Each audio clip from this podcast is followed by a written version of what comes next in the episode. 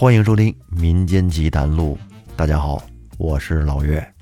这是十一假期过后我录的第一期节目。本来还说呢，十一假期回家，哎，带着设备啊，正好天天也没事儿，可以跟家好好录几期节目。结果，好家伙，回家这七天，天天的吃喝玩乐，弄得我还挺忙，档期排得非常紧，天天出去见朋友喝酒。回到家以后，喝得迷迷糊糊的，这也没有状态。结果整整七天就录了一期节目的开头，两分多钟。哎呀，比较消极丧志。不过现在好了，已经回来了，状态也调整的差不多了。这期给大家说一个古代的短篇志怪小说，出自《萤窗异草》中的田凤翘。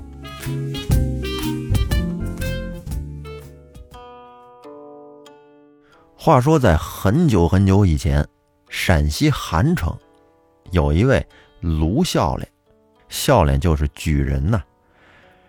这位卢笑脸进京去考试，结果没考上，名落孙山，这心里很失望，非常懊恼，于是便跟仆人一块儿沮丧的收拾行李回陕西老家。这一天，他跟仆人一块儿。各骑着一匹高头大骡，骡子，两个人一起正风尘仆仆地往回走呢。走到了河北南边的一条路上的时候，这会儿天就黑了下来。卢笑脸四周看了一下，只见这儿前不着村后不着店的，心里边就有点着急。在这种情况下，荒郊野外如果找不着店，那是很危险的。要是窜出个猛兽来，可够他们受的。正当他们心里非常焦急，并且茫然不知所措的时候，忽然就听到远处传来了一阵狗叫声。卢笑脸一听狗叫，这就高兴了，欣喜异常，知道只要有狗叫，附近肯定有人家住。于是他和仆人便朝着那骡子屁股狠狠地抽了一鞭子，那骡子。便急急地朝前跑，跑得也挺快。跑了大概有一里路吧，天可就完全黑下来了。他们来到了几间矮小的草房跟前这还真有户人家。这户人家是面水而居，门前槐树成荫，柳絮倒垂，在墙跟前种了很多杏树，树上结满了快成熟的红杏。这红杏都已经进墙了，他俩还没敲门，而狗就已经在门里边汪汪的叫了起来。忽然，只见一个六十多岁的老头步履蹒跚的把门打开了，从里边走了出来，询问他俩说：“你们找谁呀？”于是卢笑脸便跟着老大爷求宿。老头笑着说。老汉家的女主人非常好客，就像战国时的孟尝君一样，是不会拒绝四方来客的。只是寒舍低矮狭小，有屈尊驾，甚是过意不去。卢笑脸一听，女主人还挺好客啊，这门口还种着红杏，赶紧说：“没关系，没关系，我们也是实在没招了，有地儿住就行。”老头说：“那请你稍等一会儿，我去先禀告女主人问一下。”老头进去了好半天，方才姗姗出迎，把卢笑脸迎进屋里。卢笑脸把骡子交给仆人，便跟着那老头走了进去。只见朝东有一间矮屋，打扫得十分整洁。老头把卢笑脸就引到了这个屋里，又安排了其他地方。给仆人过夜。老头向卢笑脸表示歉意的说：“天色已晚，仓促迎客，很不周到，尊驾请多多包涵。那您好好休息。”说完，这老头就出去了。卢笑脸跟屋坐了一会儿，便走出矮屋，站在月亮地儿里边，跟那儿徘徊啊，看了看他们这院周围的情况。只见这个房舍呀，确实是很狭窄，主人的卧室跟客人的房间是紧紧连着的，并且呢，主人的卧室里还传出了一阵阵欢声笑语。他跟院里站着吧，这话呀，想不听都难，就这么往耳朵里钻。他就听见有人说：“田家的小女子今晚不来，也太怠慢客人了。”听这个声音，好像是出自一个少妇之口。而少妇的话音刚落，就听到一个小女子笑着走了进去，边走边说：“ 姐姐又不是小妹肚里的蛔虫，怎么就知道小妹不来呢？”只见少妇很高兴地说：“哎呦，正说曹操，曹操就到了。”然后小女子问：“陈家姨娘等路途遥远。”不知他们来不来？少妇说：“他是喜欢凑热闹的人，怎么能少得了他呢？这不正巧，我家来了位客人，本想邀他一块入席，但是又怕你们害羞不好意思，嚷嚷着要走。”这会儿呢，小女子自负地说：“姐姐你自己不害羞就行了，我们有大家风范，又不是乡村里的小孩儿，岂能怕羞不敢见人？”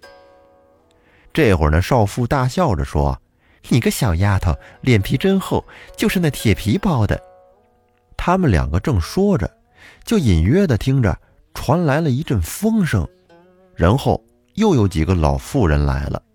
他们进屋之后是相互寒暄，不久，这个声音就渐渐的消失了。后来又过了一会儿，那个开门老头走过来，对卢笑脸拱手说。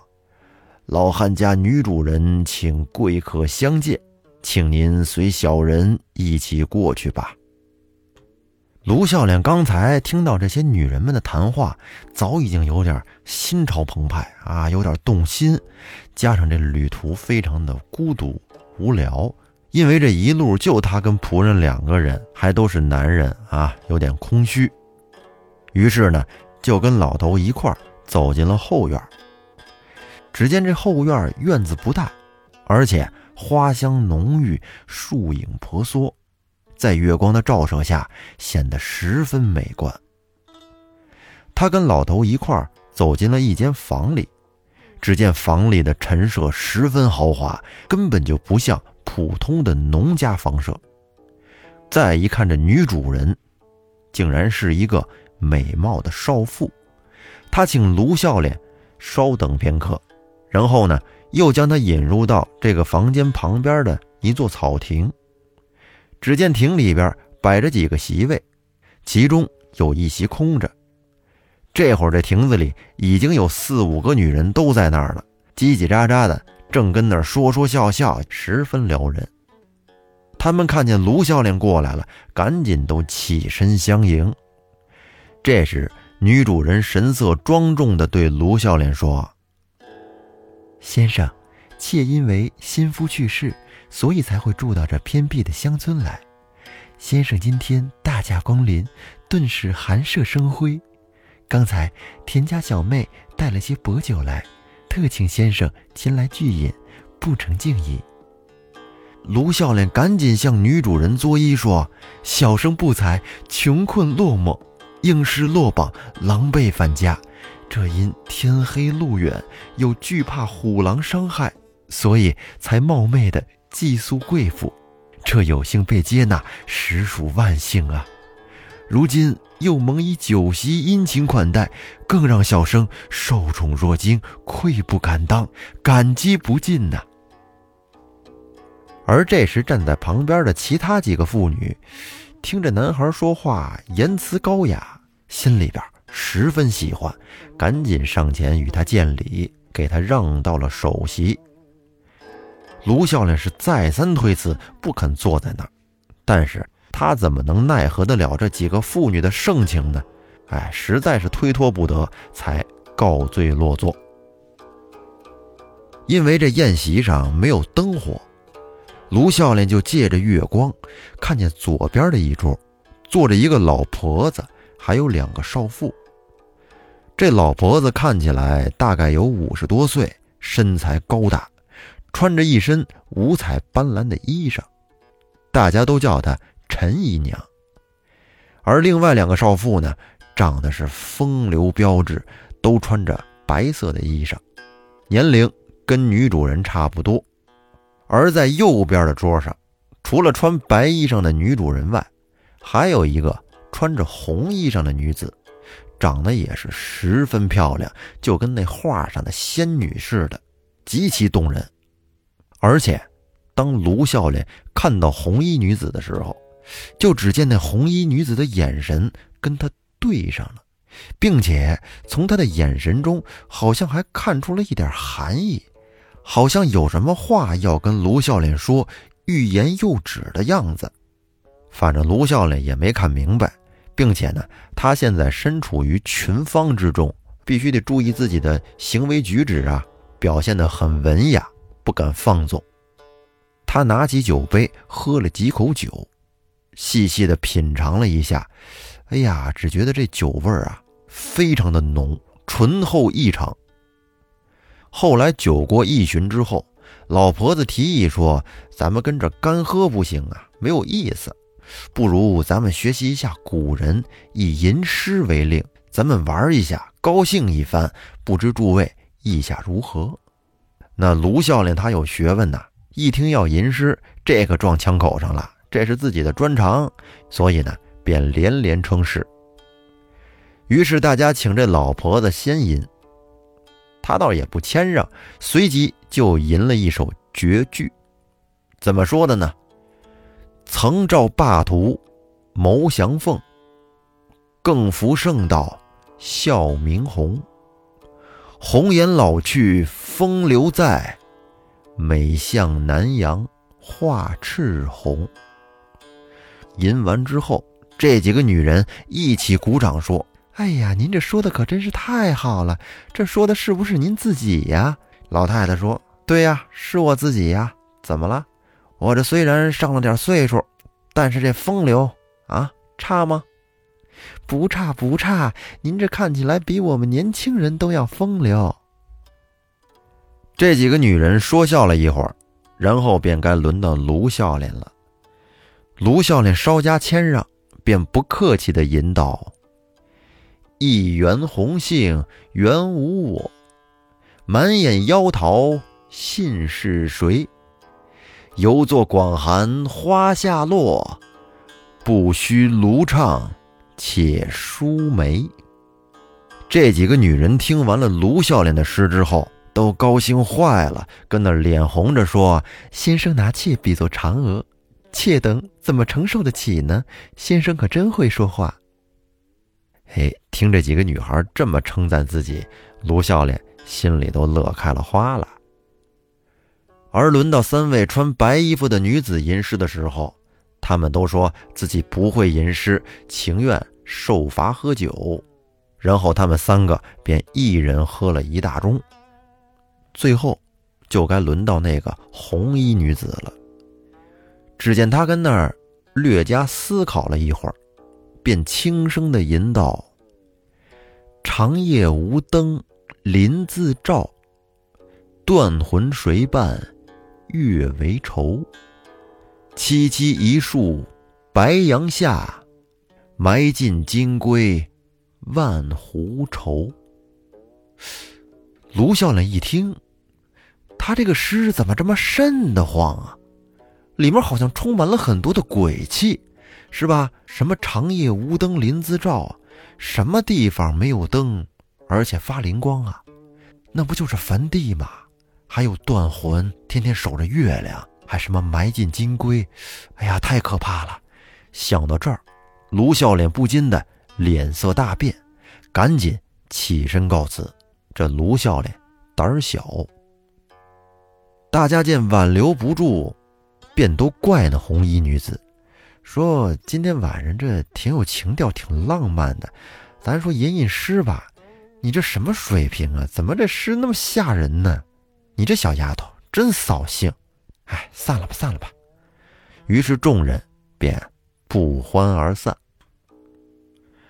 卢笑脸走出院子，回到自己那矮屋中，心里边仍然十分害怕，被那首诗给吓着了。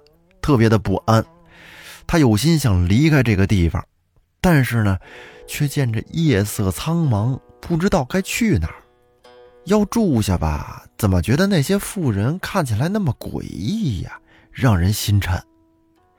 他思来想去，跟这儿还是拿不定主意。等到夜深了，他便只好合衣而卧，哎，衣服都没脱，想着扛到天亮，天亮之后赶紧走。正当他在床上辗转反侧的时候，忽然听到窗户外边有弹指之声，就是用手在弹弹那窗户。于是他下床来开门，只见那红衣女子慌慌张张的就闪进了他屋里来。进来之后，赶紧把门关上，惊慌的对他说：“先生不要害怕，若不是妾今天故意吟那首诗吓走先生，恐怕先生就危险了。这个地方真是比虎狼之窝还要险恶，先生怎么还不走啊？还敢跟着睡呢？”卢笑脸听完之后大惊失色，想问他这是怎么回事儿。红衣女子便一把拉着他的衣襟，说：“赶紧走吧，你还跟着问什么呀？问，待会儿我再告诉你。”这时，卢笑脸想要去叫仆人拉骡子，女子说：“先保命要紧，其他的事儿已经来不及了，你赶紧跟我过来吧。”红衣女子边说边拉着卢笑脸一路狂奔，往东跑了有一里多路，然后。转向又往西接着跑，卢笑脸被吓得是浑身冷汗直冒啊，呼哧呼哧的直喘，跑得上气儿不接下气儿。跑了半天，终于来到了一棵大树下面。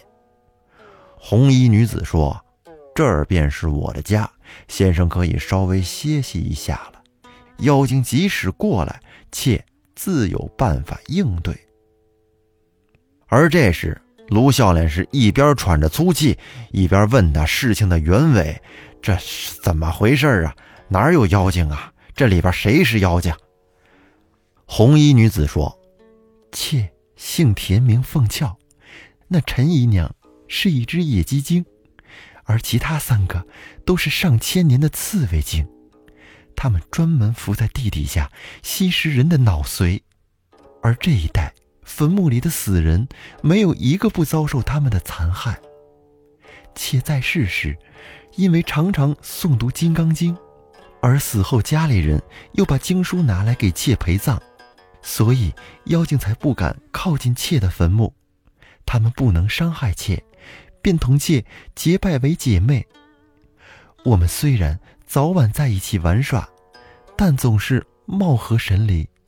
他们千方百计的想骗取和盗窃妾的财物。昨天晚上，妾家里人办了酒菜来祭奠妾，他们知道了，就用法术把酒菜都摄去，而后又硬要妾做东道主。没想到，先生突然降临，妾实在不忍心看到先生为一点口腹而肝脑涂地，使妖精们的贪欲得到满足。所以在酒席上一再向先生递眼色，可是先生却丝毫不加理会，反而作诗称赞他们为嫦娥。您是怎么看的呀？幸好窃吟的那首诗引起了先生的警觉，否则先生便在劫难逃，恐怕此时都已经没有命了。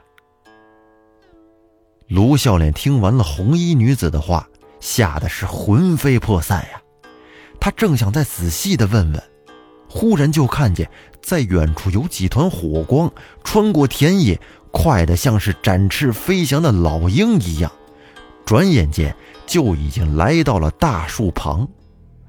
而此时再看田凤俏，并没有害怕，而是沉稳的从袖子里边拿出了一卷经书来，跟那儿大声的诵读。说来也奇怪。他刚念起经书，那些火光便跟那儿摇晃起来，不敢上前，就好像十分害怕一样。双方就这样一直跟那儿僵持着，也不肯离去。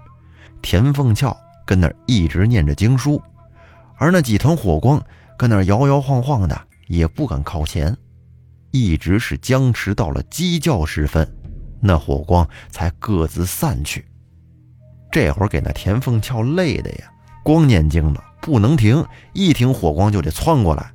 哎，这半天是连口水都没喝，口干舌燥的，嗓子都哑了。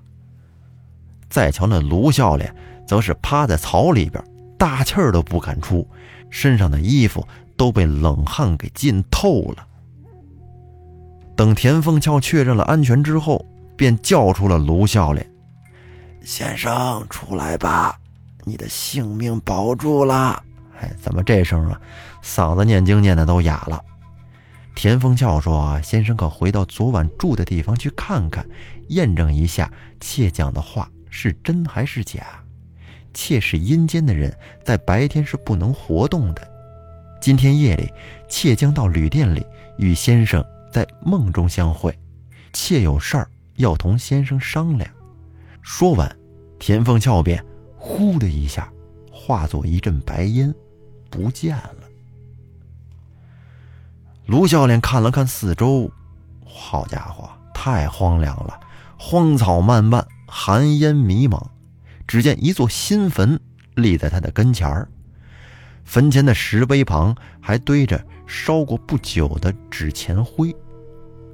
他向着这个新坟作了一个揖，感谢田凤翘的救命之恩，然后沿着旧路去到了昨天晚上住过的地方。结果到了那儿一看，哪有什么房屋啊，全不见了。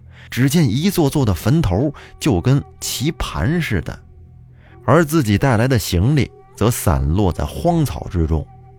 于是他赶紧去找仆人，结果。等他找到之后，那仆人早死了，而且在他脑门上还有一个洞。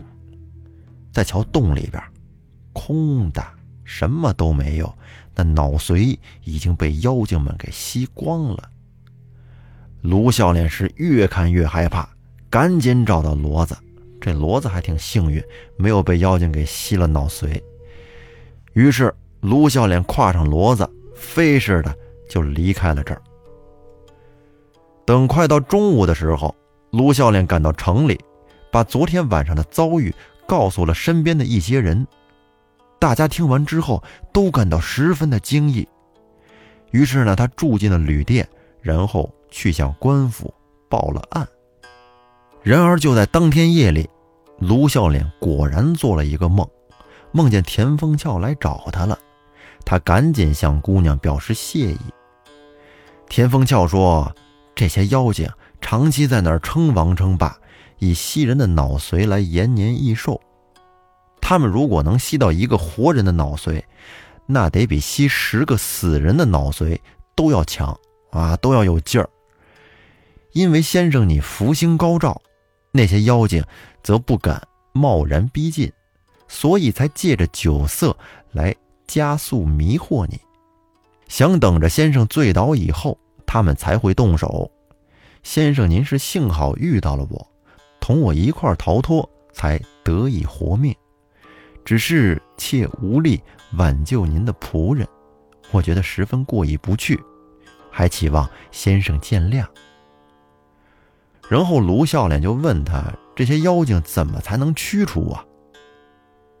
田丰翘说：他们的寿命很长，能瞬间来往几百里。很难奈何他们，这跟闪电侠有一拼。田凤翘接着又说：“妾与妖精结下了冤仇，已经不能再去那儿住了。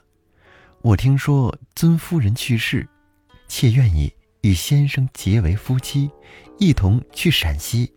妾的坟墓中只要有经书在，残骸就可以得到保护，故可以放心离去。不知先生意下如何？”卢笑脸就问：“我是人，你是鬼，咱们两个怎么可以结成夫妻呢？”田凤翘说：“这事儿不难办，只要先生死了就可以了。”卢笑脸一听，这代价有点大呀。虽然说这田凤翘长得挺漂亮，而且也挺喜欢他，但是他毕竟是鬼呀，我这也挺怕鬼。要是他跟我结为夫妻，那我得先死去才行啊。然后卢笑脸便回答道：“姑娘的救命之恩，小生将永生难忘。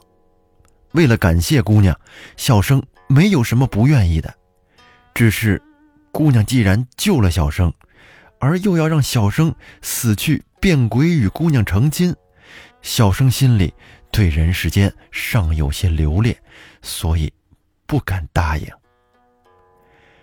而田凤翘沉思了好一会儿，说：“先生的话确实有道理，妾也不敢勉强先生答应了。那明天早晨，先生到官府去，可能会受到一些猜疑。到时候，先生只要叫一声妾的名字，便可以化险为夷。”说完，田凤翘又化作一股白烟，突然就不见了。到了第二天早晨起来，卢笑脸去了官府，在堂上，县令果然怀疑就是他杀了仆人。卢笑脸一听，气坏了：“你这不冤枉我吗？人不是我杀的。”县令说：“大胆刁民，要是不对你用刑，我看你是不招。来人，给我上刑。”卢笑脸一看这个情况。忽然就想起了昨天晚上田凤翘跟他说的事儿，说要是受到猜疑，可以喊他的名字。于是卢笑脸便在堂上大喊了几声：“田凤翘，田凤翘。”而县令一听，嗯，什么意思？他怎么会喊田凤翘？这其中定有古怪。于是便赶紧退堂，并且。把卢笑脸引到了内室，县令就问他：“你为什么会喊田凤翘？”田凤翘乃是本官的女儿，已经死去两个月了。相公是怎么知道她的名字？于是卢笑脸便跟县令讲了他遇到的这些怪事儿，并且把田丰翘的衣着装饰还有音容笑貌都说了一遍。说的是一丝不差。县令听完了之后，又惊又喜，说：“王女生前就好念《金刚经》，当时我们还有些责难她，没想到她死后竟然得益于佛经的法力。若不是相公今日说起，我们还真是一点儿都不知道呢。”原来这个田县令啊，是福建人，他女儿田凤翘。两个月前因病死了，他因为路途太远，不好将女儿的棺木运回去，再加上他也不忍心跟王女相隔太远，所以就将女儿埋葬在了自己当官的地方。这也是当时一般官宦人家经常采取的做法。而此时县令是完全相信仆人不是被卢笑脸杀的了，然后他以。暴死为由向上司报告之后，这个案子就算了结了。卢笑脸请县令将田凤翘的棺木挖出来，存放在了佛寺里，以免他的灵魂因为得罪了那些妖精而遭到报复。而县令肯定立马答应了。在处理完这件事之后，卢笑脸才告辞回家。而等他回到家中之后，他母亲。正好又怀孕了，要给她生个小弟弟或者小妹妹。这老太太可以啊，挺大岁数了，生育能力还挺强。有天晚上，卢笑脸又做了一个梦，梦见田凤翘来到他跟前儿，对他说：“妾与先生到底还是有缘分的。我们如今虽然不能成为夫妻，但是却可以成为兄妹了。”等早晨起来，卢笑脸醒了之后，听说母亲已经在昨天晚上给他又生下了一个小妹妹。